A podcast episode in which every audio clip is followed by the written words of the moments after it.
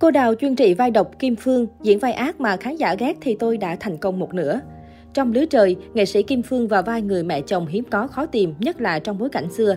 Khi nhắc đến nghệ sĩ Kim Phương, mọi người thường nghĩ ngay đến cô Đào chuyên trị những vai phản diện hay còn được gọi là vai độc. Không ít lần nữ diễn viên tham gia đóng phim truyền hình cũng thường là vào những vai khó tính, khó chịu, khó chịu.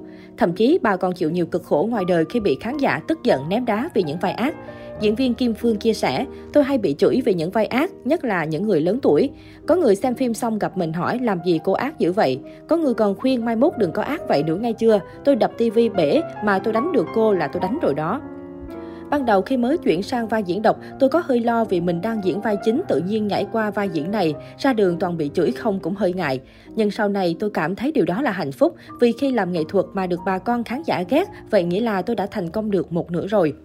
Chuyên trị vai độc nhưng diễn viên Kim Phương vào vai hiền cũng rất ngọt, bằng chứng là vai người mẹ chồng hiếm có khó tìm trong lưới trời. Bà vào vai mẹ chồng của Úc Hạnh, Nhật Kim Anh thủ vai, một cô gái có quá khứ nhiều khó khăn nhưng người mẹ chồng lại rất yêu thương, thậm chí bên vực bảo vệ con dâu. Nhiều người cho rằng người mẹ chồng này cư xử như vậy là không hợp lý, nhất là ở bối cảnh xã hội phong kiến còn nặng nề. Nhưng diễn viên Kim Phương cho biết bà hoàn toàn đồng tình với cách đối nhân xử thế này. Vì Úc Hạnh là cô gái đáng thương, mất trí nhớ, bị lạc nơi xứ lạ quê người và vì người mẹ thương con trai nên thương luôn con dâu của mình. Có thể thấy đây là một người mẹ chồng lạ trong thời xưa. Đây có lẽ là một vai diễn lạ của nghệ sĩ Kim Phương nhưng không lạ đối với một Kim Phương ngoài đời. Ngoài đời, diễn viên Kim Phương có ba người con trai và đã là một người mẹ chồng lên chức bà nội. Nữ diễn viên chia sẻ, tôi cảm thấy nhân vật này rất gần với mình. Tôi đã có con dâu và rất yêu thương con dâu của mình. Hôn nhân là sự tự do quyết định, con mình đã chọn thì mình phải chấp nhận. Khi có chỗ nào tôi không vừa ý, tôi hơi tỏ thái độ một chút để con biết rằng điều đó là mình phật ý, chứ không la rầy. Tôi sẽ nói chuyện khuyên bảo nó bỏ cái tánh đó đi.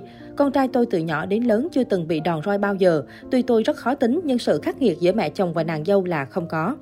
Bên cạnh việc khiến cho bao cô gái phải xích xoa mơ ước có được một người mẹ chồng quốc dân như mình, nghệ sĩ Kim Phương cũng phải lăn lộn cùng đoàn phim để có được những thước phim chân thực nhất.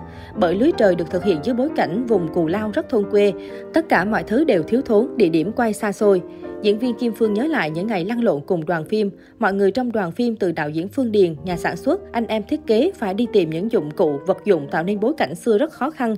Nhưng mọi thứ đều vượt qua được. Các bạn có thể xem phim sẽ thấy bối cảnh xưa được tạo nên từ sự góp nhặt từng chút của ekip.